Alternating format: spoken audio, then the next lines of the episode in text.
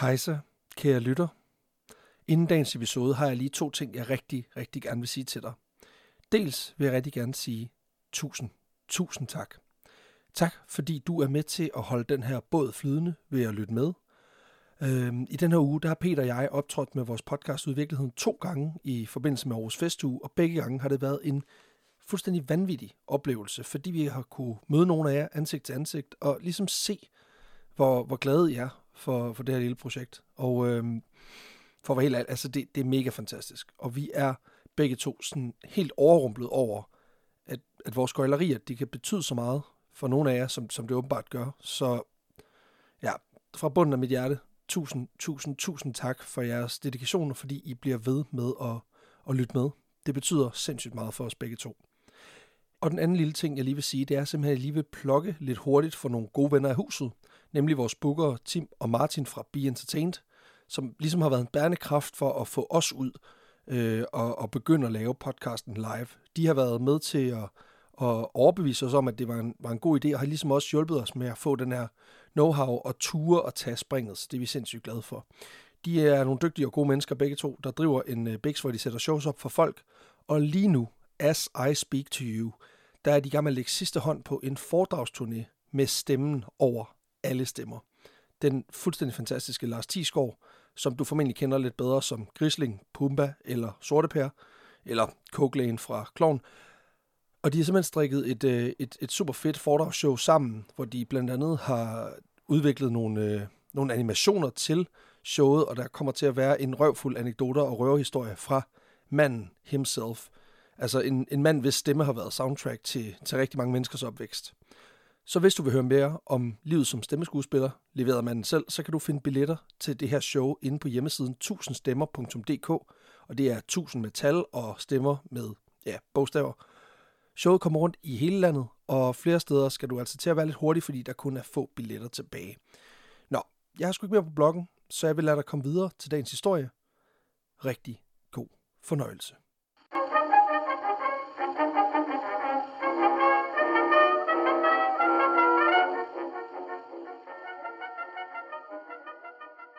Velkommen her til Glasklubben, din yndlingspodcast, hvis du er til glas og glaspusteri. I dag har vi besøg af Annette fra Bornholms Pusteri, der skal fortælle os mere om hendes tungeteknik. Det glæder jeg mig meget til. Nej, fuck, det skulle da vanvittig verdenshistorie med din værter Peter Løde. Og mig, Alexander Janko, a.k.a.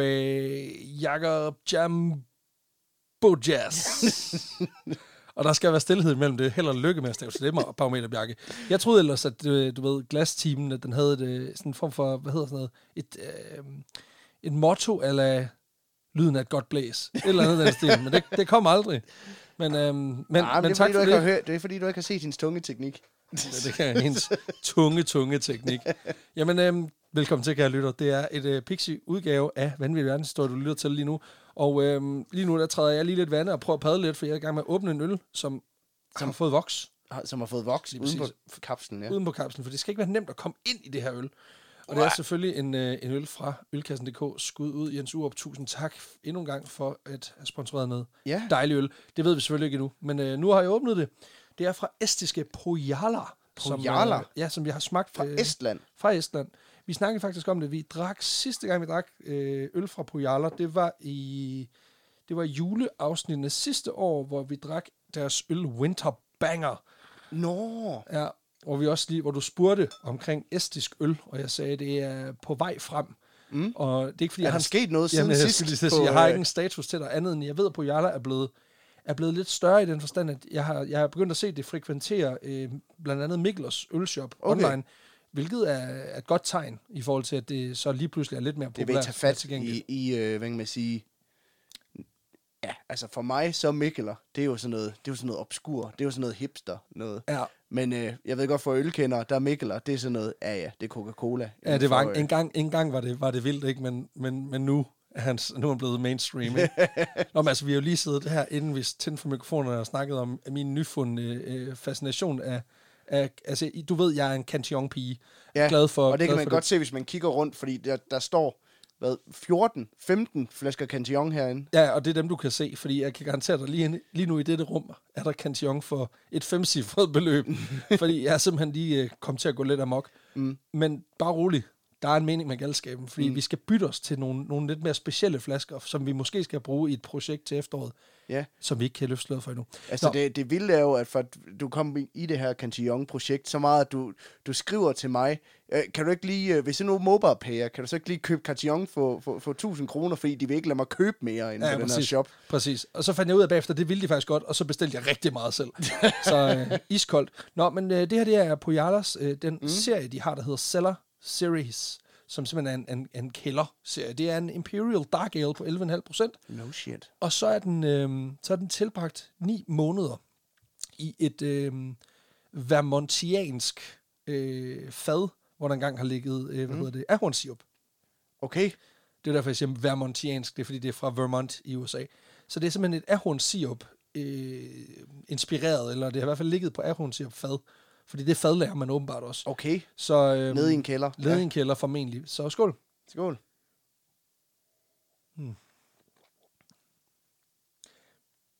Der er jo noget sødme i det her. Ja, den er, Og altså, den har sådan den der, sådan en træ, træet karakter, som, altså jeg kan godt smage ahorn, mm. når jeg ved det. Jeg er ikke sikker på, at jeg ville kunne ellers. Men den har sådan en, sådan en, en syre, der minder lidt om træ.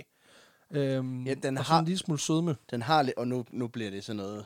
Den smager af morgenmad. Øh, ja, Nej. pandekager. den, jeg synes faktisk, den har lidt en eftersmag, der godt kan minde om sådan noget Ferne Branca.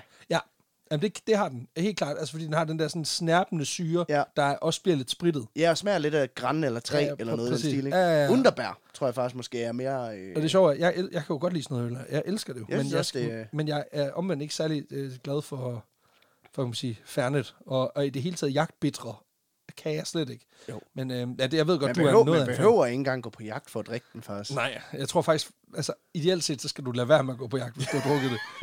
det er der- okay at drikke dem bagefter. Men der er helt klart nogle, lad, nogle lad være kvapsel- med at gøre det inden. Præcis, men der er helt klart nogle kvapselmænd i Vestjylland, der ikke har fattet det på den pointe, men det er så, hvad det er. Så ryger der lige en ulv i ny. og næ. Det, Jeg er en kollega. Øhm, nå, vi skal videre. Vi skal i dag snakke om en kæmpe fucking legende. Øhm, måske skal vi lige starte med også at nævne, at du er stadigvæk lidt halssyg. jeg er småsyg. Det er jeg stadigvæk. Så jeg er recovering. Men øhm, det går. Jeg har det, holdt det i ave, som man siger. Mm. Vi skal snakke om en, en vild karakter. En dansk kvinde, som jeg må, alle må sige, at jeg ikke kender noget til, før vores fantastiske lytter, Louise Majlund, hun øh, foreslog, øh, at vi burde tage os af hende her. Okay. Så lige kæmpe skud ud til Louise. Ej, hvor sindssygt, fantastisk. nå. Ja. Det kan godt være, du kender hende. Øhm, Louise Majlund? Nej, den kender jeg sgu ikke. den har sgu- den har jeg sgu ikke. Øh, Nej, men, men og, og det kan godt være, at jeg havde sådan et, et moment af, at, øh, at jeg er så fed, at hvis jeg ikke kender det, så er det fordi ingen kender det. Mm. Men det synes jeg efterhånden, når vi har lavet den her podcast i så lang tid, så er der alligevel nogle historier, hvor man tænker, hvis jeg ikke har hørt om det, så må det være relativt ukendt. Ja. Og sådan fik jeg, faktisk, fik jeg det faktisk lidt med hende her. Så fandt jeg så ud af, at der er en anden dansk podcast, øh, der har dækket hende, og det kommer vi til senere. Nå, men, øhm, Okay. men at der ikke er flere, der kender hende, er i hvert fald en skandale. For vi skal snakke om den Jeg, danske... glæder, jeg glæder mig til der, når vi når til historien, hvor at, ja, og det, så var hun jo med i Mørkeland, jo. Ja, ja, præcis. Nej, nej, det, det, er slet ikke, det er slet ikke sådan. Øh, det, det er en bedre podcast end det. Vi skal i hvert fald i dag... Også fordi jeg er lidt bange for, at, at pigerne fra Mørkeland, de rent faktisk lytter til vores podcast. Ja, så, vi snakker så, selvfølgelig om dunkelkontinent. Ja, ja, præcis. Slap, slap af. Øhm, vi skal i dag snakke om den danske atlet Jenny Kammersgaard. Jenny Kammersgaard. Kender du Jenny Kammersgaard? Nej. Nej, fucking skandale, det er det, jeg siger. You know nothing, Jon Snow. Jenny, hun blev født i Horsens i 1918, ind i øh, familien, som består af smidmester Jens Peter Hansen Mm. og øh, mor Hedvig Christine Jensen. Hed vi det samme som Harry Potters ule. Lige præcis. Men det er også bare det der med, han er smidmester, hun er mor. Classic. Og det er der ingen skam i. Det er der ikke. Nej, overhovedet ikke. Øh, men, men stadigvæk det er lidt irriterende. Hun får så, øh, Jenny her, en øh, ganske almindelig barndom, mm. som øh, er præget af den fred og efterdønningerne fra Første Verdenskrig, der jo er her i, i mellemkrigsårene. Så, øh, men, men hun lever i den, hvad man sige, en lidt fattig tilværelse. Okay. Altså, fordi selvom faren er smedmester, så er det ikke, fordi der er, det, det, er ikke, det er ikke et rigt hjem Nej, okay. måde.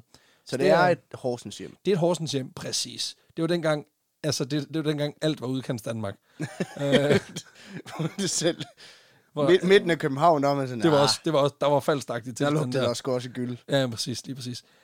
Øhm, men der, hvor hun faktisk bliver interessant for os, det er, da hun i 1934 bliver besat af en meget, meget populær sport for tiden. Mm. Nemlig E-sport. svømning. Nå. Nej, ikke sport.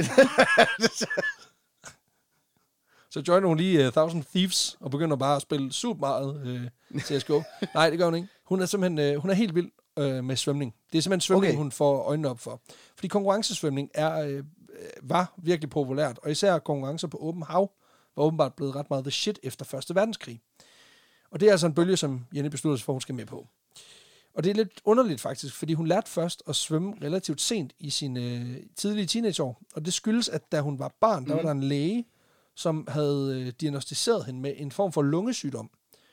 Og det Okay. gjorde, at, øh, at han sagde simpelthen til forældrene, at de ikke skulle øh, få Jenny tæt på vand.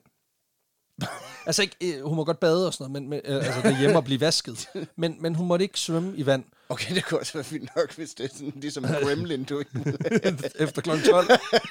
Du skal ikke, dø, du skal ikke døbe hende i fjorden efter midnat. Jamen, der, Der eksploderer lungerne, skal det du ikke. Præcis. Får en hår og alt muligt, bliver psykopat. Det er helt fucked. Øhm, nej, men, men det er faktisk lidt et problem, fordi hun vokser netop op i Horsens, og hvad, hvis du er en relativt fattig, ja. øh, ung øh, barn i Horsens, hvad gør du? Du Ja. bader i fjorden. Altså, det er ligesom, det er hele sommeren for Mm. et barn i Horsens. Undtagen Jenny, fordi hun må ikke. Ja, ja. Fordi der er en læge, der engang har sagt, det må hun ikke. Fordi hun ikke må fodres efter dem. Ja, ja. Ja, præcis. Da hun så er en 13-14 år, så kommer hun så af omveje ned til fjorden alligevel, hvor der er en, der tager hende med ned og bade, som åbenbart ikke ved, at Jenny har en lungesygdom. Okay. Og det viser sig så, at øh, det er åbenbart ikke et problem, fordi... så, så det, bare en, en, det viser sig bare, at det var en super øh, en dårlig læge, mere end, at det, mere end at det var, fordi hun havde en, en sygdom. Men det er også noget, man kan sige, der kan man jo kigge tilbage nu og sige, okay, nå, men det var da fedt, det var da godt for hende, at hun kom ud. Det var også sådan noget rigtig lort, hvis det så viste sig, at, øh, nå, men det var, det var så det. Nå ja, at hun så døde. At, altså, jeg tror da ikke, der er nogen lungesygdom, der er så kraftig, at hvis du hopper i en fjord, så dør du. Altså, mindre du synker til bunds. Altså, hvis dine fødder er lavet af cement eller et eller andet. Hvis du har kol, må du kun gå ud til navlen. Ja, sådan er ja, det kan selvfølgelig godt være. Nå, men øhm, hun opdager ligesom, at øh, hun kommer gå i ba- vandet, Mm. og hun finder ud af, at det er eddermame fedt. Man kan også sige, at hun har brugt hele, sit- hele sit liv på land, Ja, ja. og lige pludselig så kan hun bevæge sig i et andet element. Det er en whole new world. Og hun bliver ret hurtigt glad for det, og glad for at svømme. Og selvom hendes teknik ikke er noget særligt, og hendes tempo faktisk er sådan, altså rimelig kummerligt, så er vandet hendes element, mm. og hendes udholdenhed og tolerance over for det kølige vand, gør, at hun kan svømme rigtig langt og rigtig længe, uden at skulle op af vandet. Og Fuck, det, fedt. og det passer altså ret perfekt i forhold til det her med at svømme på åben hav, og specifikt det her, der hedder langdistancesvømning, som var ret stort, og var blevet ret stort øh, mm. op igennem slutningen af 1800-tallet, og så starten af det nye århundrede. Fordi lidt ligesom vores piloter rundt om i verden på det her tidspunkt, øh, står den ene rekord efter den anden, og, og, og der bliver opbygget noget prestige i ligesom at gøre noget som den første. Det er, hvad man siger, rekordernes tid, bliver det, Ja, ja. bliver det også kaldt af nogen, ikke? Ja, det er jo ba- Øhm. altså alt, hvad man gør, det er jo banebrydende på det her tidspunkt, ikke? Præcis. Og så er der altså lige pludselig også et prestige i at for eksempel at svømme over et, et bestemt hav, for eksempel. Allerede i 1875, Det kan jeg også godt lide, at det, det er du ved, the golden age of flying, hvor man flyver større og større distance på tværs af oceaner, og så er der bare nogen, der er stedig nok til at stå på kysten og sige, fuck, fuck det. det, jeg svømmer. vi tager den en halv meter over. Nej, under, faktisk. Ja.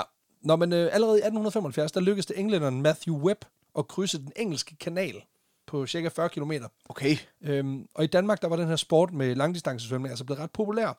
Og svømmestævner og konkurrencestævner og kon- konkurrencesvømning i det mm. hele taget var blevet ret populær. Og det betyder også, at der var mange lokale svømmeklubber, der arrangerede stævner, hvor man ble, blandt andet skulle svømme øh, fra, altså fra en ende af fjorden til den anden, eller ud til en ø og tilbage igen, eller svømme sådan 10-15 km i et stræk. ja, ja. Og netop svømning var ekstra specielt, fordi det var øh, en sportsgren, hvor kvinder rent faktisk havde en, en, en forholdsvis stor mulighed for at deltage i konkurrencer. Det var selvfølgelig på den her tid ret begrænset, fordi kvindesynet var meget styret af, at en mand han var sådan en, der gjorde noget fysisk, mm. udfoldede sig, og kvinder generelt var sådan nogle, der bare skulle sidde Du er stille. mor. Ja, præcis. Altså, de skulle være pæne at se på, så skulle de helst ikke anstrenge sig fysisk, fordi det ser så dumt ud, ikke? Så mm. hvis det kan undgås, at du laver noget, ja. så er det fedt. Og hvis du lige kunne tige stille også, så vil det være rigtig Præcis. dejligt. Hvis vi lige kunne lukke munden på dig engang. Ja, præcis. Du brokker dig så meget over, at du ikke må noget. Ved du, hvad du må? Du må Hold holde din din kæft. præcis. Øhm, der er selvfølgelig undtagelser, men kvinder i konkurrencepræget sport blev i hvert fald ikke set super positivt på. Og det kom blandt andet til udtryk i øh, svømmesporten i den forstand, at øh, kvinder de skulle være super tildækket, når de mødte op til konkurrencer. Og nogle gange så skulle de også... Bobby Burka. Præcis. Og nogle gange så skulle de faktisk deltage anonymt. Altså i den forstand, at, at de ikke blev tiltalt, altså øh, Andrea, men så, var, hed, hun- så hed man så kvinde A, B, C og D. Øh, Okay, what? For. Ja, ja, fordi det, men, du skulle helst ikke vide, hvem det var. Fordi det går jo ikke, at din, din, altså din søsters øh, svor, svigerindes datter Mm. deltager i svømmekonkurrencer. Fordi Nej, så er hun jo løs på tråden og i ledtog med satan, ikke? Altså, du ved, Åh, oh, det er klart. Igen. Er det grinerne, eller er det satan? Igen? og, det, og det er altid det er, satan. Det er, det er en evig øh, vejning med model. også bare fordi, man har virkelig sådan tænkt, Nå, du svømmer på tid, var? Mm. You, Luder. you slut. det er så sindssygt.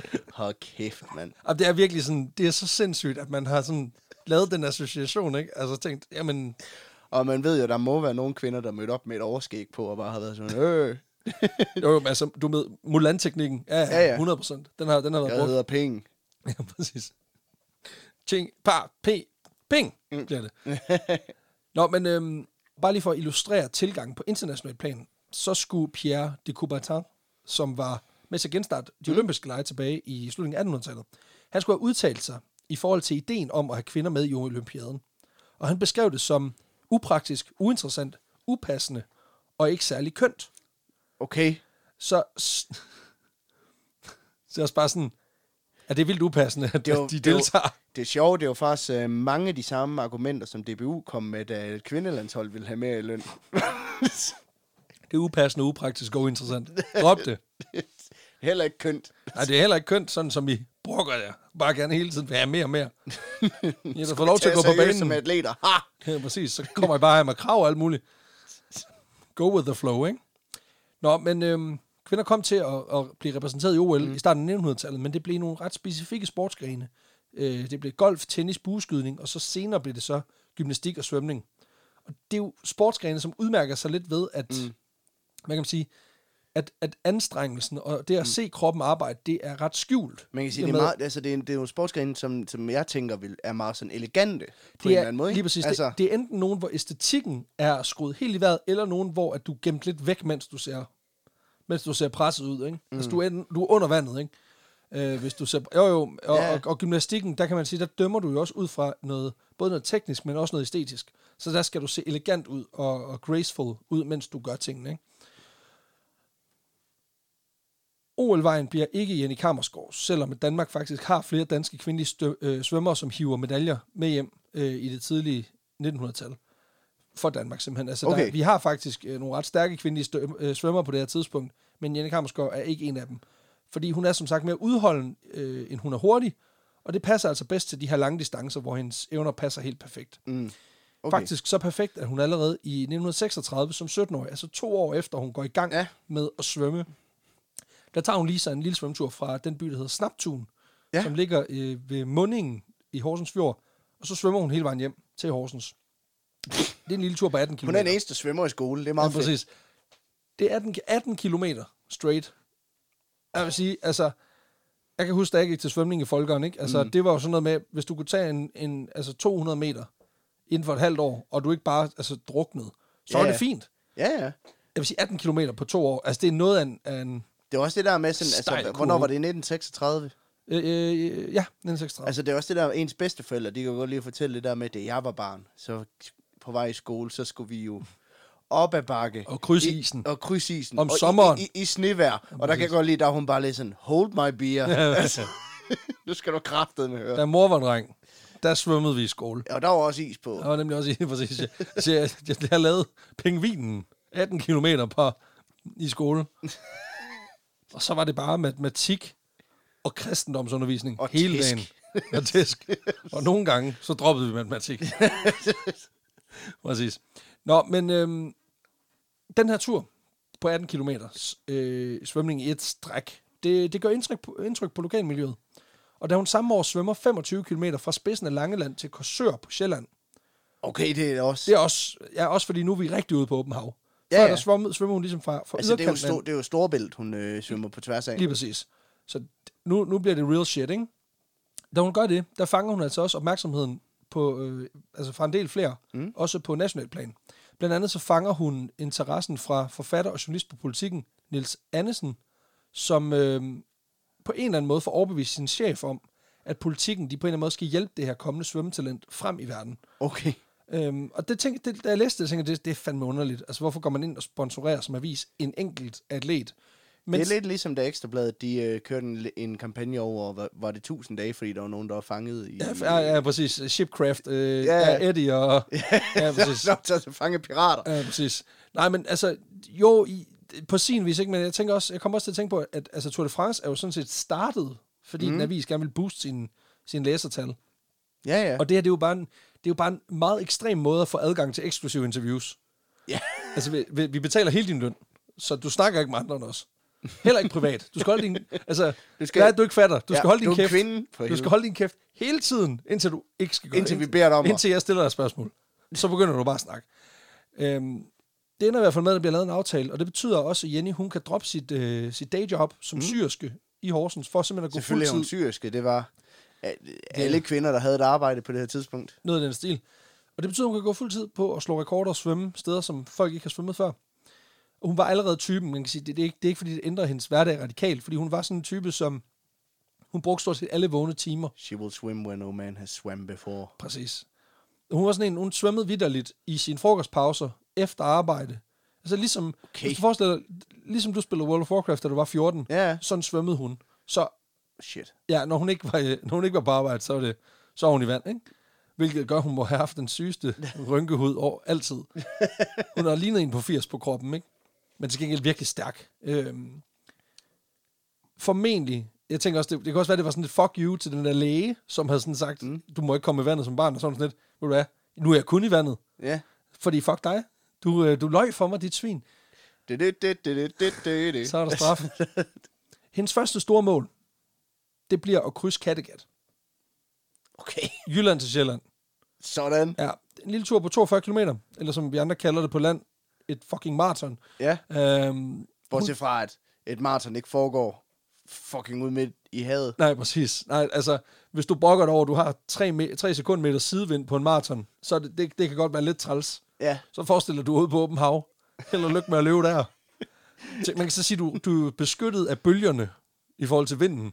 Ja, du altså, så, de forsøger så at slå dig ihjel Ja, det. ja. ja, ja. Detalje. Nå, men øhm, hun træner og træner, og i juli 1937, altså tre år efter hun har lært at svømme, Mm. der er hun klar til at gøre forsøget. Ja, hun går i land, øh, eller hun går i vandet ved Sjællands Øje, og gør sig klar til at svømme til Grenå, som sådan en form for menneskelig kombardo, Ja, ja. hvilket også godt, godt kan lide. bare, altså, Combardo, Combardo. også bare, du ved, altså, de spiller den fucking sang fem minutter før du er i mål. Altså, hvis hun skulle synge samme distance, så er det jo en 8-9 timer, hun Ja, ja, skulle synge det lort. Det havde været forfærdeligt. Og der er ikke engang nogen kiosk, hvor hun kan købe en sådan halvdårlig engang- kaffe til 50 kroner. Nej, det er noget rigtig lort. Der er ikke noget espresso house. Og ingen rum, hvor man kan sidde og se TV2 News. Nej, eller... men vi kom, der er ikke nogen blue class lounge. Men til gengæld, altså vi kommer faktisk til, til, til cateringen, for den er faktisk rimelig okay på den her tur. Nå, okay. Men, øhm, nå, men det går faktisk ret godt, fordi Jenny, hun er sådan, som sagt rimelig udholdende. Hun svømmer, øh, hun har sådan en ret speciel svømmestil, hvor hun svømmer ren brystsvømning, mm. rigtig langsomt, og har hele tiden hovedet over vand. Ja. Så hun, så hun, altså det går langsomt, men godt fremad, Ja. trods alt. Så det er ligesom Molsledje. Lige præcis. Og da hun har været i vandet i 20 timer, der, øh, hun har følgebåd med hele tiden. Ja. Der byder ham med lægen, der sidder i følgebåden, han byder lige ind og siger, alle med gule bånd, de skal op nu. Fordi han mener simpelthen, hun er så dehydreret og kold, at det er uforsvarligt, at hun fortsætter. Og nu kommer der lige noget mere supermandsjuvenistisk. Ja. Fordi den her læge, han hedder H.C. Præst. ja, det er sig selv sjovt. Han mener, at Jenny, hun nu har presset sin lille kvindekrop så meget, at det ikke kan gå længere. Nå, for helvede. Ja, altså han har jo, det er ikke fordi, han laver målinger på hendes øh, blodtryk eller noget. Han vurderer bare på hende, du er jo en lille bitte dame, det kan du slet ikke styre. Mm. Og helt konkret så siger han, de må op, Jenny. Vi vil ikke risikere deres hjerte. De ved nok selv, at de ikke har det godt nu. Jeg elsker også stadigvæk sådan, du ved, han, han er sådan mandsjuvenistisk og lidt nedladende over for hende. Men han er stadigvæk dis, fordi han er vel en ordentlig person, ikke? Ja, ja, præcis. Jo, jo. Jenny, hun er lidt en go-getter. Så, så hun svarer igen, og hun svarer noget i stil af, åh, I idioter, I kender ikke mit hjerte. Det går aldrig i stå. og der vil jeg bare lige sige, nu er jeg ikke typen, der som sådan synes, vi skal opfordre til, at man stiller alt for mange spørgsmålstegn ved, ved læge, læge, lægevidenskaben og, og, mm. og, og videnskaben i det hele taget, den kan jeg ret godt lide. Øhm, men hvis det er det vidderligt handler om, at ham her makkeren, han tænkte, hun skulle op af baljen, fordi hun er en dame, så vil jeg godt tillade mig lige at række hånden i vejret og sige, uh, fucking bullshit. Gider du jo godt lige at sætte dig ned og holde din fucking kæft. Fordi det er jo ikke i orden. Man kan også sige, at hun har nok heller ikke den største tiltro til læger. Nej, nej, fordi hun er blevet... Hun er blevet snydt en Hun gang. sådan, hvad fuck ved I om indre organer, hvad de kan holde til? Fucking Sidst, idiot. sidste gang, der sad jeg på en strand i 14 år. Så fuck dig. Så fuck dig. Jeg bader, når jeg har lyst. Det er præcis. Og jeg bliver her, til jeg går ned. Det ender i hvert fald med, at hun kommer op alligevel. Og øh, kilderne varierer lidt fra, at hun selv mm. kommer op, da hun bliver forsikret om, at hun får et forsøg mere. Øh, fordi det er også et element i det her, mm. det er, at det er relativt bekosteligt at skulle have en følgebåd med, og ja, det ja. setup, der skal laves. Så hun var måske usikker på, om hun fik chancen igen. Men den, den ene kilde, jeg har, der er en af kilderne, jeg har på det, som siger, at, at, at hun var usikker på, om hun ville få et forsøg mere. Og da hun så bliver forsikret om, at det gør hun, så går hun ligesom frivilligt med. Og så er der den anden, som er, at hun var i så stor protest, at de er nødt til sådan at hale hende op af vandet, som om hun er en eller anden form for tun, de har fanget. og at hun, har, hun åbenbart truer dem, der er i båden, med at give dem en røvfuld en efter en. Og jeg ved ikke, hvorfor det er, men jeg, Jeg bedst kan bedst lide den sidste. Ja, men, ja, okay, jeg er Jeg også er mest klart på den bedst i sidste. den sidste. Det ender i hvert fald med, at hun ikke gennemfører. Nå. Der går en måned. Så forsøger hun sgu igen. Og der har hun knækket koden. Fordi mm. det viser sig jo, det var ikke tiden i vandet, der var problemet. Nej. Det var den forkerte læge. Så ham har hun skiftet ud. Fedt. Når, når nogen siger nogen imod, så find en ja-siger. ja, ja, præcis. Og der igen, jeg vil ikke opfordre til, at man bare skal gøre, for det er jo at cherrypicke.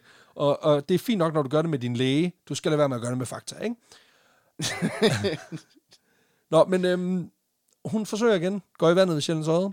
Der går cirka 29 timer i vandet. Og så træder hun simpelthen op på kajen i Greno til stående ovationer for de fremmødte. Så hun formår Det er faktisk... kraftet med vildt. Ja, hun svømmer fucking over Kattegat. Ja, i, i I- døgn og fem timer. I, net, og i 1937. Det er sindssygt. En lille kuriøs detalje, det er den måde, hun spiser på under turen, fordi øh, hun er jo i vandet samtlige 29 timer. Ja, ja. Så når hun lige skal have mad, øh, og den består primært af sådan en øh, klap sammen råbrød. Øhm, Som er rigtig træls, når den bliver våd. ja, men øh, igen. Og det, det tror jeg også, den gør her, fordi den måde, hun spiser på, det er, at hun simpelthen øh, hun, øh, giver udtryk for sin sult, og så bliver der smurt mad, og den bliver så lige øh, stukket ud over båden. Og så kommer svømmer hun lige hen til den og hapser et par bidder. Og så svømmer hun ellers bare videre. Som om hun er en ged, der bliver fodret i Havnstrup Dyrepark. Altså, Du skal lige huske, du skal huske altid at fodre med fladeren. altid med fladeren. Og jeg, jeg hørte også et sted, at, at de på et tidspunkt, jeg tror ikke, at det er det her rekordforsøg, det kan også være, det er et af de andre, der kom, vi kommer til. Der bliver der, øhm, der har de jo catering med. Så der er det ikke bare en madpakke, der er smurt. Der er de simpelthen en, der er det ham, der styrer båden, hans kone. der er det simpelthen... Der er det Hun bliver ansat til lige at være med til, til at stege fiske. Øh, hvad hedder det? det, det er sådan noget, altså sådan noget hvad fanden hedder det, rødspætter, eller sådan et eller andet. Så, hun bare så er der får- kraftigt med stjerneskud af livet. også bare ideen om, at de har serveret... Altså, en ting er, at det er ret griner, at de serverer fisk, mens hun er i gang med at krydse havet, sådan, som sådan en form for fuck dig til de fisk, der er i nærheden. Ja, ja. Men også bare tanken om, at på et tidspunkt, så er hun sådan lidt, jeg er lidt tør i munden. Jeg tror, det er tid til persillesovs. Så hun sådan ned til lige at, og lige tage den i rygkrål en gang, for at de lige kunne hælde sovs direkte ned i, i mundåbningen på. Det, det, altså igen, billedet er jo spids, ikke?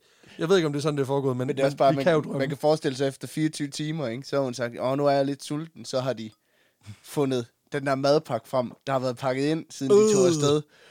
Og så åbner de, det er spejepølse med remoulade og ristet løg, og, øh, og hun er bare sådan, ej, jeg er ikke så sulten alligevel. Så tager vi lige... Jeg drikker Rikke. bare havvand, det skal du ikke tænke på. Det kan være, der lige er en musling et eller andet sted, Wow. eller en, va- en vandmand, jeg lige kan tage. Og den der, hvor hun lige har glemt mellemlægningspapiret, så hun får en klap sammen med sp- speje, remo og ristet løg, som så går over i sådan en og, form og for for, som leverpostejmad. form for etage. Landgangsbrød. Ja. Et, et klap sammen landgangsfly. Det er, nok det, det er nok det ulækreste, jeg kan forestille mig faktisk. Og hvis man endelig skal det, så skal man huske at lægge, hvad kan man sige, sødt mod sødt. Ja, Altså, så du tager pålægchokoladen og lægger den sammen. Fordi hvis du vender brødet om og lægger den forkert, så du får pålægchokolade med makrel i begge ender. det er rigtig lort. Det er der ingen, der har bedt om. Hvad fanden det der egentlig af landgangsbrødet?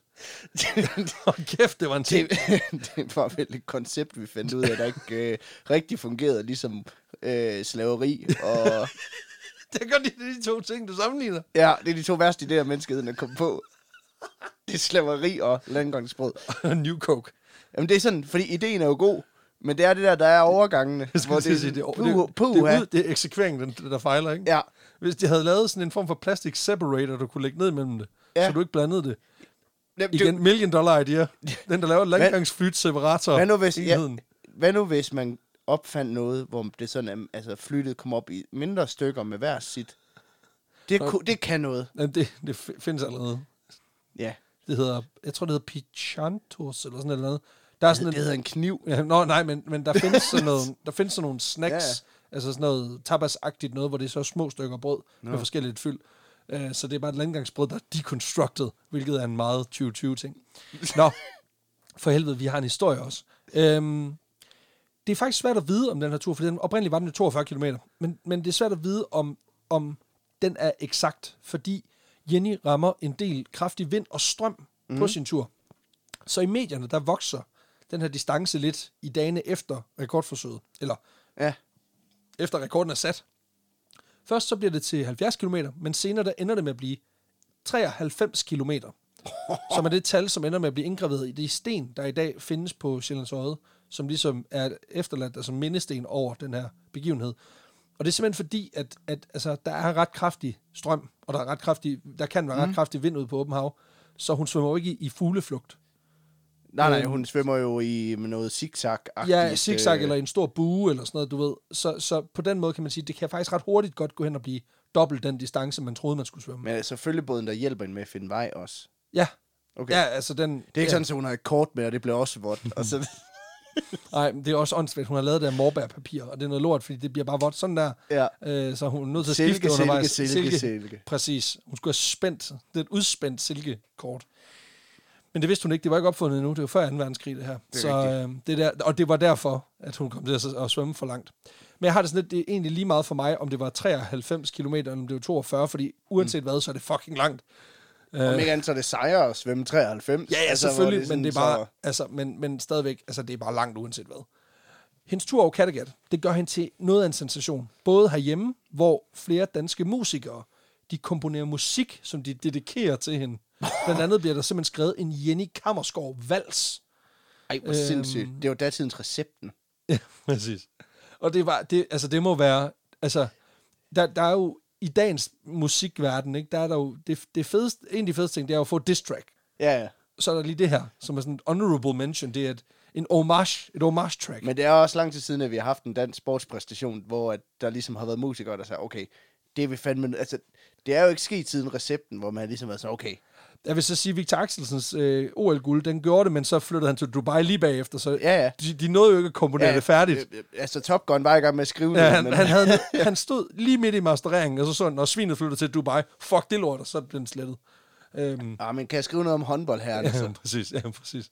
Og det er faktisk, der er faktisk to af vores tidligere medstuderende, som har lavet en hyldesang til Mikkel Hansen. Nå, øhm, Felix Østergaard og, øhm, og Mathias Opdrup, ham der, er, ham der også var Fisseronny, Ja. tilbage for hvad, 10 år siden, føltes det som.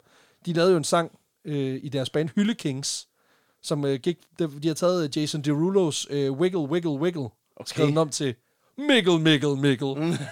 Fantastisk sang. Øhm, Google that shit, det er genialt. Nå, men herhjemme, der bliver komponeret musik. Det er fucking fedt. Alle får øjnene op for den her unge svømmer. Mm. Der er flere unge mennesker, der melder sig ind i svømmeklubberne. Det er fantastisk. ikke nok med, hun topper rekorderne, hun topper også charts. Det er meget fedt. Præcis. Hun tager lige billboards. Nå, men øhm, der er altså også interesse for det store udland. Specielt i vores naboland. Mm. Der bliver lagt mærke til den her unge, meget ariske kvinde, Selvfølgelig gør og hvad det. hun har bedrevet sig. Og det betyder selvfølgelig også, at der Tænk, at de lægger mærke til det i Sverige. Ja, præcis. Åh oh, ja, Ej, Sverigedemokraterne var ingenting dengang. Nå, men øhm, det betyder, at hun får et, et dejligt telegram dagen efter hendes svømmetur fra den altid sure, altid kamracistiske tyske leder, Adolf Hitler. øhm, Der siger, congratulations. Jeg ved ikke, hvad man siger. Zum Geburtstag, viel Glück, siger præcis, cirka det. Øhm, han synes, hendes præstation er fantastisk. Den er enestående. Den er pragtfuld. Men det er altså ikke kun for Jennys blå øjnes skyld. Det er, over, Eller- er overmenneskelig. Ja, det er så det, fordi, som sagt, den er ikke for hendes blå øjnes skyld, eller er den? Fordi Hitler, han har formentlig mere investeret i den her unge ariske svømmers præstation, end man lige lader, lad, han lige lader lad, lad tro i første ja. omgang. Fordi året forinden, 1936, der har han jo stået på et stadion i Berlin og fået sig et lille hak i tuden, mm. da den her amerikanske atlet, Jesse Owens, han lige skovler guld ind på stadion foran snotten af en Ja, ja. flok meget kridhvide atleter. Og det, er lige, det, det er ikke lige frem den perfekte begivenhed, som Hitler havde sat sig stort på i sådan meget propaganda henseende. Fordi jo, naziregimet, de klarer sig faktisk igennem OL, øh, har det vist sig efterfølgende, og får en masse positiv omtale. Ja, ja. Altså, de kom faktisk positivt ud af det rent PR-mæssigt, selvom man skulle tro, at det var et dårligt øh, brand, at den sorte mand løb på hurtigst. Men, øh, men det er jo fordi, de har bevist, hvad kan man sige, at deres system fungerer. De har øh, man siger, infrastruktur, og folk virker glade. Ja, ja. De var også på pervitin, det er en anden snak. Øh, men, men uanset hvad, så kan man sige, han har jo altid brug for flere hvide, ariske mennesker til at skubbe frem foran sig mm. og vise verden, at det bliver ikke, mere, det bliver ikke federe end det, Det her. bliver ikke blegere end det, Det her. bliver hverken blegere eller federe. og der går ikke ret længe, før Jenny Kammerskov, hun bliver inviteret til Berlin, Ja, selvfølgelig. for at, at f- fortælle om sin Møde præstation. ham selv. Nej, faktisk Eller? ikke. Hun, øh, bliver- hun møder nemlig aldrig Hitler himself. Nå, Hun møder til gengæld hans øh, sportsminister. Ja. Øhm, altså den tyske sportsminister, hvor hun øh, under det her besøg i Berlin bliver fejret af folket. Hun bliver kørt rundt i byen sammen med sportsministeren, som så overbrækker... Over, som så, Ja, det, er jo- han overbrækker hende ikke. Han overbringer det kunne lige være vildt nok. Ja, nej, men han overbringer hende en, øhm, en personlig hilsen Møder man fra... op i Berlin, så bliver man bare over... Er der bare en, der hedder Günther, der kan stoppe på en, der er kraftet med træls. Åh, oh, det er Det er ligesom fordi, han sidste har en var lungesygdom, og han har været i nærheden af vand. Det, Han kunne tåle det. Nej, men hun, han overbringer i hvert fald øh, den her personlige hilsen fra Hitler, som er meget imponeret over hende. Mm, okay. Og øh, der bliver knuppet seriøse albuer med nazisterne, som faktisk også gerne vil have Jenny til lige at gennemgå en test. For lige at teste hendes øh, træningsrutiner, men også lige den, hendes kropslige evner. Mm. Og det, det, er ikke sådan noget, altså det er ikke sådan noget langvejt, men det er mere det der med, at, at de vil gerne lige se, hvordan, hvordan gør hun det. Ja, ja. Og på en eller anden måde, så synes jeg, det er meget rart, at de, øh, at de lige spørger om lov først. Fordi vi ved jo, Samtykke. det, det, ja, det var de ikke så gode til efterfølgende. Det, der var lige noget, nazisterne, de var rigtig dårlige det var til før der. MeToo, Ja, men, men også lige, der var lige en periode der i, i start 40'erne, og så 5 år, 5-6 år frem. Åh oh, ja, der spurgte de heller der ikke spurgte de overhovedet ikke om lov, faktisk. Det er rigtigt. Ja, de har aldrig været gode til det der samtykke. Selvom de holder på formerne, Der var nogen, der blev krænket, også mere kan man, kan man sige, noget mere end, end, end, end hvad godt er. Ja.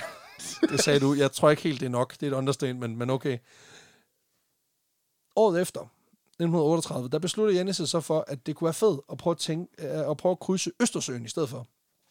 Så hun besluttede sig Ja. for at svømme fra Gæsser til den tyske by Warnemünde ved Rostock. Okay. Og så tænker man jo, hvor fanden kom den idé fra? Så nu er det blå. Ja. Lige svømme fra Danmark til Tyskland. Det er jo kraftet mærkeligt. Og man kan sige, det, er jo, det, er jo, det vil jo være let at spekulere i, at øh, det har haft noget at sige, hun har mødtes med nazitoppen, som har været meget interesseret i at vise en hvid kvinde frem, som sådan en form for overlegen, nærmest overmenneskelig type. Ja, ja. Øhm, men det ved vi jo selvfølgelig ikke, og nu er det bare noget, jeg har sagt højt. Og så kan man jo selv øh, se, hvad man kan bruge det til. Tænk om, tænk om Jenny, hun... om hun var til det eller ej. I sommeren 1938, der går Jenny i vandet ved Gæsser og tilbringer små 40 timer i vandet. Var virkelig lang tur, Ja. øh, som kræver meget selvkontrol og energi, fordi vandet formentlig ikke har været ret meget mere end 20 grader. Formentlig noget mindre, faktisk. Øh, det betyder også, at hun er dækket af tyk Det er jo det, man glemmer, det er det der, når du kommer langt ud på havet, så er vandet jo pissekoldt. Det er pissekoldt, men det er lige meget, fordi hun er dækket af et meget tykt lag svinefedt, for at isolere hende mod kulden. Og i flere kilder, der bliver det beskrevet som flydefedt. Og jeg ved ikke, om det er, fordi hun også er... Det er jo der synes badevinger. Det, Ja, præcis. Hun har fået store fedtklumper på armene. Nej, men øh, hun bliver simpelthen... Altså, det ser, jeg har set noget, noget videooptagelse af hendes, øh, et af hendes rekordforsøg, og det ser super ulækkert ud, for hun stikker bare begge lapperne ned i sådan to store spand flyger. sådan noget Og så- palmin. Og så, Præcis. Og så, så dækker hun sig bare til, så hun bare lugtede bacon, mens hun der. det er godt, der ikke er hajer i vandet, eller det er godt, der ikke er hajer i vandet. øh, fordi så er hun blevet et. De har tænkt, gris herude? Mærkeligt. Men de har spist den i hvert but fald. I'll take it. Præcis. Nå, men øhm, sikkert og langsomt, der formår hun simpelthen at svømme den her distance på cirka 40 timer, hvor hun selvfølgelig bliver fodret med brød løbende undervejs, som en eller anden form for and. Det kan også være det her, der er sovs. Det skal Det, ikke det kan selvfølgelig godt være. Øhm, Men det er, vel, det er også lidt pervers, hvis der er persillesovs, ikke? Og så er hun dækket i svinefedt. Det er ja, sådan lidt, ja, præcis. hvor det er bare sådan, så er du, så er du kun en bane sol fra at lave stikflæsk. Det er sådan, Der er også... Det er også bare det der med, at der sidder formentlig en, øh, en skibskok i den båd, som har et feeder fetish. ja, ja. Som er sådan lidt, ja, ja, der skal mere sovs på. Mere sovs på prøv, damen. prøv bare at hælde det ud over hende. Jeg er sådan set ligeglad. øhm, nå, men øhm, jeg mener, længden var omkring 52 km i fuld flugt. Den bliver opjusteret efterfølgende, også fordi der er ret meget strøm Ja. her. Og i dag, der mener flere, at hun svømmede omkring 110 km, før hun nåede land. Det er fandme sindssygt. Ja, og man kan sige, jeg håber for hende, at det var 110 km, fordi hvis hun har svømmet 52 km på 40 timer, så er det gået langsomt. Men igen, det kan selvfølgelig godt være. Men, men vi, vi, vi kalder den, vi klokker den ved 110 km. Og den her begivenhed bliver altså stadig ret godt imod, både herhjemme, men også i Tyskland, hvor Hitler igen klapper sin bitte, bitte, bitte små nazi-hænder. Sin bitte små udstrakte Præcis. hænder. Også over, at hun ligesom hoppede på at være reklamesøjle for nice græs. Eller, nej, han var bare imponeret, tror jeg. Øh, Det er selvfølgelig ja, ja. ikke noget at gøre med, at hun lige Det kan... var bare så godt. Ja, det var sehr godt. Hun bliver igen hyldet både i Danmark, men også i Berlin, hvor hun øh, faktisk bliver inviteret til endnu en gang til øh, blandt andet at give en svømmeopvisning for Mm. et, øh, et fuldt øh, hvad hedder det, stadion med 2.000 tilskuere. Og det starter jo. Okay. Nummer 1, nu eins, den ersten Tipp für äh, äh, schnelle äh, Schwimmung. Du tagst die äh, drei äh, Palmin und äh, einem äh, Krop kombi Gedunken. ko- kombiniert, gedunken, Gedunken. über Kopf, Überkopf. Massive Dunken. dann schwimmen sehr schnell. Sehr schnell, sehr schnell. Ti- Tipp Nummer 2. Nej, vi skal ikke have det så. Sig op. Du musst immer klappe sammen madder. Essen. Essen. Haben, haben, haben und Essen. Haben und essen. Der Robrød Ah. klap sammen. Aber Mit klapp, der Leber klapp, klapp sammen plus Wasser. Nicht gut. Nej. Nummer 2. Drei. Drei. Drei. Du musst einen Doktor haben, wie immer Jagd Ja sagt. Mit det, jeg har. Mit die Ja Nå, am Kopf. im Kopf. Perfekt. Nå, men hun, øhm, hun kommer der til, og folk er altså vilde med hende. Tyskerne, de skal bare bede om hende. Mm. Fordi hun er, prøv at, hun er hvid, hun er langsom, men hun gør tingene. Det er fedt. Og hun gentager Men hun faktisk... er jo også mere en udenhold, udholdenhedstypen, end Præcis. hun er øh, Præcis, snel. Ja, lige præcis. Og hun gentager faktisk svømmeturen, men var den anden vej, hvor hun svømmer fra Tyskland mod hun Danmark. skal jo hjem igen. Ja, præcis. Jeg tænker også, du ved, den sidste Uber var kørt, så det blev... Og, og det er også en lang tur rundt, ikke? Ja, ja. Hun tog den direkte. Hun vil gerne tilbage til Tyskland efter det her. Øhm, og de var faktisk så glade for hende, at de allerede i 1937 havde tilbudt hende, at hun kunne tage gratis uddannelse i Berlin. Uh. Det takker hun nej til, men ender så med at rejse til den tyske hovedstad i juni 1940 for at uddanne sig til øh, instruktør, altså idrætsinstruktør. What a time to be in Germany. Ja, præcis. Nå, men, øh, og det er simpelthen det er en øh, universitetsuddannelse mm. med specifikt øh, altså hovedfag i svømning. Okay. Og det er uden spons fra den tyske stat. Øhm, og det er måske meget godt, fordi de lige... De har nogle andre ting at Det, tænke på. det, på jamen, det, det, jamen, også, nej, det, jeg tror ikke, det er for deres skyld, det er en dårlig idé, men det er bare fordi, det, det sender bare et så dårligt signal, at tre måneder efter, de har invaderet dit land, og du er sådan lidt, guess who got a scholarship? ja. Og kæft, så er der også SU i Tyskland, mand. Easy. Pengene til det her ophold, det får hun fra sin svømmeklub i Horsens, og så dels, en, en del af det, så tjener hun også en del penge på at rejse rundt med foredrag mm. i Danmark simpelthen. Okay. Øh, og der er vist ja. nok også skrevet en bog om hendes øh, svømmetur over Kattegat, som hun tjener penge på at sælge. Hun bliver i Tyskland indtil 1942, hvor hun er totalt klar på at komme hjem igen og undervise en masse svømning i det her Danmark, som er præget af utryghed, krig mm. og, og alting. De er ikke store fans af tyskerne. Og det betyder også, at da hun kommer hjem, der er der altså nogle kredse, hvor hun ikke er pisse populær. Nå, for Øhm, helvede. Og man kan sige, selvom hun ikke har takket ja, Hun, det, hun kommer tilbage og får Johnny Bode modtagelsen. hun får Johnny Bode modtagelsen, præcis. Fordi selvom hun ikke har takket ja til ret mange af de her ting, nazisterne havde tilbudt hende tilbage før krigen, så har hun alligevel, øh, hvad kan man sige, været en del af deres propagandaapparat. Ja, altså, ja. der er blevet taget en masse billeder, der er Men hvad enten, hvad enten det er velvilligt eller ikke. Altså, præcis. Ah, man, man kan sige, hun har stillet op. Når hun Ja, er, ja. Da hun er gået i land ved Rostock, så har hun jo smilet og vinket og klappet og gjort alt Ja, det det er klart. Altså, hun stillet sig op. det er klart. Og øhm, hun har også offentligt omtalt, hvad kan man sige, det tyske regime ret positivt. Men igen, mm. det er jo retrospektivt. Det er jo før, de gik ind i Danmark. Ja, ja. Men det ser bare så dumt ud, ikke? Altså... det, og du- der, igen, ligesom i dag, du kan ikke gemme dig bag, jamen det er jo fire år siden, jeg er jo en, jeg er jo en anden mand i dag. Mm. Ja, men hold stadig fucking tungen ud af ørerne. Nå, men øhm, hun har omtalt det her regime ret positivt, formentlig også for at promovere sin sport. Og man kan på sin vis godt forstå, at hun har lyst til at promovere det, hun brænder allermest mm. for. Men det er måske også lige den forkerte platform. Altså, Ja, når den er, du ved, når, når der står folk i uniformer rundt omkring dig, så er det nok Mhm. ikke lige der, du sådan lige skal sige, ja, svømning er fucking fedt. Øh, men sådan Ja. er det. sehr gut. Nå. Ja. Mens krigen den raser, så går Jenny ligesom øh, i gang med at forsøge at slå flere rekorder. Blandt andet så øh, slår hun i For 1943... flest undskyldninger for støtte af nazimiljøet. Lige og- præcis. Ej, i, i 43, der slår hun faktisk en europarekord for længst svømmet distance i ferskvand. Okay. Øh, og det gør hun, da hun, øh, da hun lige tager 75 km i et stræk i Gudenåen. Det er vel stort set hele guden er det Ja, ikke mere eller mindre. Øh, hun ville faktisk gerne være svømmet endnu længere. Hun ville gerne være svømmet hele vejen til Randers, som er der, hvor Mm. Gudenåen løber ja. ud. Øh, men det lykkedes sgu ikke lige, fordi lige den dag, hvor hun er i gang med at gøre det her, der bryder samarbejdet mellem den danske stat og tyskerne sammen. Åh, oh, for helvede. Øh, okay. Så der bliver lige erklæret militær undtagelsestilstand, øh, og det gør, at tyskerne de lige kommer og hiver hende op. og der vil jeg bare lige sige, sådan her små 70 år efter, der kan jeg jo godt se, at det kan være lidt irriterende. Du ved, du er lige midt i en god stime, på talt. Mm. Og så kommer der sådan en... Du er næsten igennem Tour de Fis op ad guden. Præcis. Ja. Så kommer der sådan en tysk omgang læderfetish med Totenkopf-symbol og kasket, og så beder han lige alle om, alle med guld armbind, de kommer lige op, og det er nu. Alle Altså- mit øh, gælpe er Ja, hvordan siger man armbind på tysk? armbind. Bind. Ja. Perfekt. Nej, men jeg forstår godt, at det, det er jo ikke fedt, vel?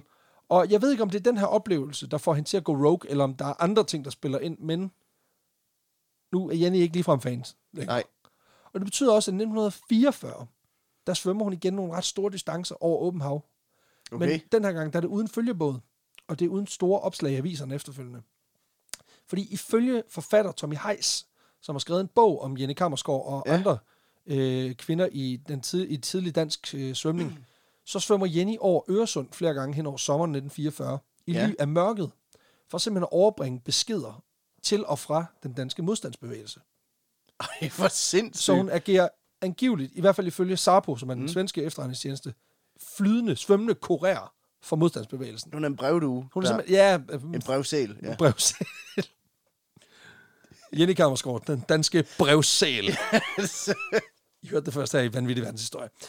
Men ja, det, øh, det, og, og det er sådan lidt en, er det rigtigt? Jamen, det, det, det er svært at få bekræftet i hvert fald. Mm. Men Sapo mener i hvert fald, at det, den skulle være god nok. Og man skulle tro, at de ligesom har styr på fakta i hvert fald. Øhm, og man kan sige, det der så sker mm, som det næste, det, det tyder måske på, at de har ret, fordi tyskerne, de er i hvert fald ikke så glade for Jenny. Nå, for helvede. Og det ender faktisk med, at de udsteder en arrestordre på poster hende. child. Der, hende, deres svømmende, deres, deres germanische sæl er ikke så germanische længere. Nej. Øhm, nej. Så the seals have turned. Oh. Så øh, det ender simpelthen med, at de udsteder en arrestordre på hende. Øhm, heldigvis så får Jenny aldrig rigtig nået at forholde sig til den, fordi det hun gør, det er, at hun flygter til øen Ven, som på det her tidspunkt tilhører Sverige. Ja, hun svømmer vel derover. Ja, præcis. Hun tager bare, ja, gå og Men det er jo også... Det skulle da Tycho Brahe både. Lige præcis. Hun tager den lige øh, seks måneder i Oranienborg. Fordi hun bliver simpelthen på Ven sammen med en række andre danske flygtninge. Og en el og en dværg, der hedder Jeppe. Lige præcis. Øhm, jeg tror også, jeg kan også forestille mig sådan en rigtig prototype, der sådan lige, så svømmer hun lige ud, lige der til kanten af det danske, så, så er der nogle nazister i en robåd. Ja. Hun er sådan, I kan ikke tage mig, I kan ikke tage mig, I kan ikke tage mig, jeg er Så neutral. ligger hun der og vinker sådan, hej, hej. Ja, præcis. I'm neutral, bitch. Og så svømmer hun bare tilbage. Og så skal de til at ro helt slukket tilbage. Og du er klar over, hvor svært det er at, altså, at, at ro en jolle, mens du har sådan en nazi-uniform på. Det er mega hårdt. Det er jo lavet af uld, det lort. Ja, Ja. ja. Så det er meget varmt. Nå, men øh, hun opholder sig på Ven, indtil, indtil krigen er slut, og tyskerne de pakker deres harpengud og øh, skrider hjem. I efterkrigsårene, der har hun både direkte og indirekte ballade med den danske stat. Øh, I første omgang, så skal hun til at forsvare sin manager, som er dansk-tysker. Okay. Øhm, han ryger sgu i retten, fordi han er sigtet for at samarbejde med besættelsesmagten, hvilket er, det tæller lidt ned Ja, øh, på skalaen. Øhm, hun ender med at vist nok at være med til faktisk at få ham frikendt. Jeg kan ikke huske, om han ender Mm. med at blive frikendt, men, men i hvert fald, at hun, hun taler i hvert fald for, at han ikke var et dumt svin. I 1947, der ender hun med at få 40 dages fængsel. Og det er simpelthen det sagde hun jo også om alle de andre tyskere, kan man sige. det er selvfølgelig rigtigt. Det er selvfølgelig rigtigt. To år efter 1947, der får hun 40 dages fængsel for at hjælpe krigsflygtninge til Sverige. Nå, Øh, altså folk i Danmark. Og det er simpelthen fordi, at man øh, frygter, at de bliver udleveret til Sovjet. Og der er jo sådan lidt... Uh, uh. Og, og igen, jeg ved ikke, er det, er det pro-nazi, eller er det bare, du ved, god, hun ved, Sovjet er lort. Ja, ja. Øh, men, men i hvert fald, hun hjælper folk med at flygte, og det må man ikke. Og det koster altså 40 dages øh, Nå, okay. træmmerus. Hvordan har hun, hun har så bundet, bundet dem om benet, og så har hun så svømmet Ja, præcis. tværs. Hun har trukket båden. det kommer til at gå langsomt, det her, men I behøver ikke at ro. Øhm, nej, men, men det gør i hvert fald, at, at, at man kan sige, at den her periode, efter hun er blevet flået op af Gudnåen, der er, hun gået, der er gået renegade i den, ikke? Ja, ja. Og det, det på en eller anden måde kan jeg meget godt lide det. Det cementerer ligesom, at hun, hun har været en lidt en anden type. I perioden, øh, den periode af hendes liv efterlader hun dog i 1947, den her Renegade-periode. Mm. Og derefter der fortsætter livet sådan set med masser af distanceforsøg, langdistanceforsøg, hvor de mest spektakulære, det er, at hun øh, krydser den engelske kanal i 1950, Mm. og senere der svømmer hun fra Frederikshavn til Læsø. Det går hun i 1959, hvilket også er pænt langt. Det er også en god distance. Men jeg vil bare sige, altså, jeg ved godt, hvad for en af de to, der lyder mest imponerende. Svømmet fra, altså fra England til Frankrig, eller fra Læsø til Frederikshavn. Ja. Men, men begge dele er ret vildt. Du kan Uanset. svømme, altså, den ene, det er at svømme mellem to sådan relativt nederen steder, og det andet, det er at svømme mellem Frederikshavn og Læsø. Præcis. Jamen, det er selvfølgelig, det er selvfølgelig færre pointe, færre point. øhm, sideløbende, der underviser hun naturligvis også, og det bliver også hendes levebrød indtil hendes, øh, indtil hendes død i 1997. Mm. Og det var sådan set historien om Ej, Jenny Kammersgaard. Ej, var hun vild. Ja, fordi hun er faktisk en af de vildeste atleter. Øh, også i en tid, hvor man kan sige, det at være atlet var noget mere trøstesløs, end det er mm. den dag i dag. Og hun var ret sej, fordi dels hun præsterede nogle ret sindssyge ting, men også fordi hun ligesom er med til at gøre op for, altså med nogle forestillinger om, hvad kvinder kan og ikke kan. Ja, ja. Altså hun er virkelig en, der går ind og udstiller, at det der snævre syn på, at det er kønnet, der definerer evnerne, at det er noget fucking bullshit, ikke? Øh, og i dag der står hun simpelthen på et symbol, så, øh, og i dag står hun simpelthen som symbol på, hvad man kan drive det til, hvis man er udholden, pakket ind i masser af fedt for at holde varmen. og selvfølgelig også, at man kan, hvad man vil, uanset hvad for et køn man er. Og om du har en lungesygdom eller ej. Det er også bare et state of mind. Ja, ja. Øh, Det er et spørgsmål om mindset. Præcis. Og jeg skal selvfølgelig lige nævne, at jeg har brugt kildemateriale fra forfatter Tommy Heiss, som øh, har skrevet bogen Svømmepigerne, der forførte mm. Danmark. Den handler om Jenny Kammersgaard, men også de to konkurrencesvømmer, der hedder Ragnhild Weger og Inge Sørensen, Ja. som var med til at sætte Det Danmark lille på... Henrivende Inge. Lige præcis. Og han var med til at simpelthen sætte dem på verdenskortet. Okay. Og det sjove er, at Tommy Heiss, det er, han er faktisk også en fellow podcaster. Nå, Fordi han har den podcast, der hedder Vild Historie. nå. Så, øh, ja, ja, præcis. Så, så det er også sådan lidt en, øh, en homage til, øh, til Tommy og hans arbejde. Så det er super fedt. Og hvis man vil høre mere om den her historie, så kan man faktisk tjekke en tredje podcast ud. Okay. Fordi den gode, fantastiske Gry Eksen, som laver øh, Kvindekendt en historie, Ja. hun har gravet sig ned i, øh, i de her tidlige svømmepiger, og deres historie, hvor hun faktisk har Tommy mm. Heiss med som gæst. Og uden at være 100% sikker, så mener jeg faktisk, det er deres første episode. Øh, altså Nå. den første episode, hun, hun dækker. Det kan også være, det er den første i en sæson, men det er, så, så vidt jeg kunne se på feedet, så er det den første, hun har lavet. Så den, den kan jeg kun anbefale, at man lige tjekke ud, hvis man gerne vil høre en, en, en, en god historiepodcast, som selvfølgelig er fokuseret på kvinder. Ja. Det giver selvfølgelig god mening. Og som ifølge podcastprisen er lidt bedre end vores. Altid lige uh, marginalt bedre, ikke? Sådan er det. Og ved du hvad? Fuck det. Det er i orden. Gry, hun laver et pissegodt produkt, og det kan, Ja, man, ja. ikke, det kan man jo altså ikke rigtig kæmpe Det imod. man sgu ikke øh, klandre hende for. Nej, præcis. Nej, ikke Endnu et hende. tegn på, at øh, selv i podcasting, der kan kvinder faktisk godt... Åh, øh, oh, slap af. Keep it in your pants, fucking chauvinist. Men øh, det var simpelthen historien om Janne Kammersgaard, og øh, endnu en Pixie-episode mm. her i dit feed, kære lytter.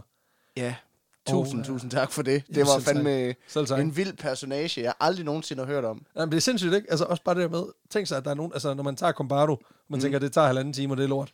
Prøv at Der er høre, en, der engang har svømmet den hvorfor tur. fanden laver vi så mange film om besættelsestiden og pisse lort, hvor det er sådan en eller anden modstandsgruppe igen, som skal undgå tyskerne? Og noget med Ulrik Thomsen. Jeg ved ikke, han er nazist, høre, eller han ikke? Nazist. Trine Dyrholm ned i sådan en badedragt, og så sæt hende til at svømme på tværs. Ja, bare sådan, Lav, lav den! lav den tidstypisk. Giv Lav hende, den. giv hende nu bare en badeburka, og så lad hende afsted med hende. Ja. En burki, Jeg glæder mig hedder til scenen, hvor hun skal, hvor hun skal, Hun svine, hvor hun skal have svinefedtet på. Ja, der tror jeg måske, hun... Der tror jeg, at de, de, uh, Trine Dyrholm, hun er, oppe i en, hun er oppe i en international klasse nu. Ja, det kan godt Hun har en stunt double. Hun har Ja. en svinefedt stunt double. og, det, og jeg klandrer hende ikke. Men altså, jeg tror faktisk, at det der med en, en uh, svømmeburka, jeg tror faktisk, det hedder en burkini. Det gør det faktisk. Ja, det gør det, er nemlig. rigtigt. Nå, men kære lytter, prøv at høre, det var dagens episode. Hvis du kan lide det, du hører, så, øh, så synes jeg, du skal gå ud og se, om du ikke kan finde os ude i virkeligheden. Fordi prøv at høre her, vi, øh, vi skal ud og optræde lige om lidt. Mm. Altså, vi har Højst simpelthen... sandsynligt et sted tæt på Prøv at høre, dig. vi, vi skal til København lige om lidt. Der er formentlig stadigvæk en enkelt eller to billetter tilbage, hvis du er hurtig. Ellers så skal vi smutte til Aalborg, vi skal smutte til Odense. Så prøv at høre, Ja. kom lige afsted, for fanden. Køb nogle billetter.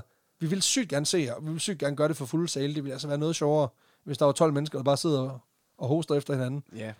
Og ellers, Ja. så kører vi jo et samarbejde lige i øjeblikket. Ja, med Zetland. Det gør vi. Vores Og- good old Ye Trusty. Og det er, øh, det er et super fedt samarbejde. Vi har haft et samarbejde med Zetland i en del tid efterhånden. Og øh, nu har de det her ambassadørkampagne, hvor vi er så heldige at få lov at være, være ambassadør for, for deres super fede online medie. Og, og det mener vi fandme. Øh, vi, har, vi har talt meget godt om dem i, igennem årene, men øh, det fortjener de, fordi de laver virkelig, virkelig noget godt arbejde. Helt vildt. Og øh, nu har I fået den fanta- eller vi har fået den fantastiske mulighed at simpelthen sige, jamen prøv at høre, hvis nogen af jer derude har lyst til at give Zetland en chance, jamen så kan I prøve det helt ned til 1 krone. Øh, og det løber en, en uges tid, halvanden endnu. Lige præcis. Og øh, det er faktisk sådan, at jamen, selv hvis I går ind og støtter med 1 krone, så får vi stadigvæk 200 kroner af Zetland til at lave podcast for. Og det øh, der er nemlig en lille ekstra ting også. Det er præcis. Det skal ikke kun være, I skal ikke kun få øh, altså, øh, altså en måned mere med, øh, med lækkert indhold. I får faktisk også lidt ekstra. Vi har sgu lagt os i selen, kære venner. Mm-hmm. Så øh, hvis I går ind og prøver at sætte en samarbejde lige nu, Ja. ja. for et valgfrit beløb mellem 1 krone og 1 milliard, så, øh, så får I simpelthen tilsendt et link med ja. en sær episode, som vi har optaget kun til dem, som rent faktisk øh, byder ind på det her Ja. abonnement. Og, og hvis I allerede er sådan nogle, en af de der per, personager, som allerede har prøvet at sætte og er sådan et satans, jamen så må I få en ven til det. Mm. Er vi iskold? Ja, ja. Gør, gør nu lige det. Ja, ja. Altså, Sådan er det. Sådan er det. Det er iskoldt. Men øh, jeg skal måske lige sige, at der kan godt gå et par dage, inden man modtager linket, fordi at den søde Asbjørn, der er projektleder inde ved Zetland, han var så tændt på ideen om, at vi ville give et specialafsnit til folk, der skriver sig op, at han sidder og sender det manuelt ud Ja. til alle, der skriver sig op. Er det sygt? Så gi- giv ham lige lidt tålmodighed, fordi uh, manden han arbejder rigtig hårdt. Tålmodighed og kærlighed, ikke? Så øh, den, den skal nok komme, hvis, I, hvis, hvis I har skrevet jer op. Det skal den. Og øh, I kan skrive op ved at følge linket i øh, episodebeskrivelsen. Og ellers så er der jo ikke så meget andet end at sige, øh, vi ses forhåbentlig derude. Ellers så lyttes vi i hvert fald ved på næste søndag, hvor vi er klar med endnu et stykke vanvittigt klap sammen mad til jer. Lidt lækkert, lidt lækkert robrød Lidt lækker robrød. med, med svinefedt. Det er lækkert. Ha' det sprødt. Moin. Hej.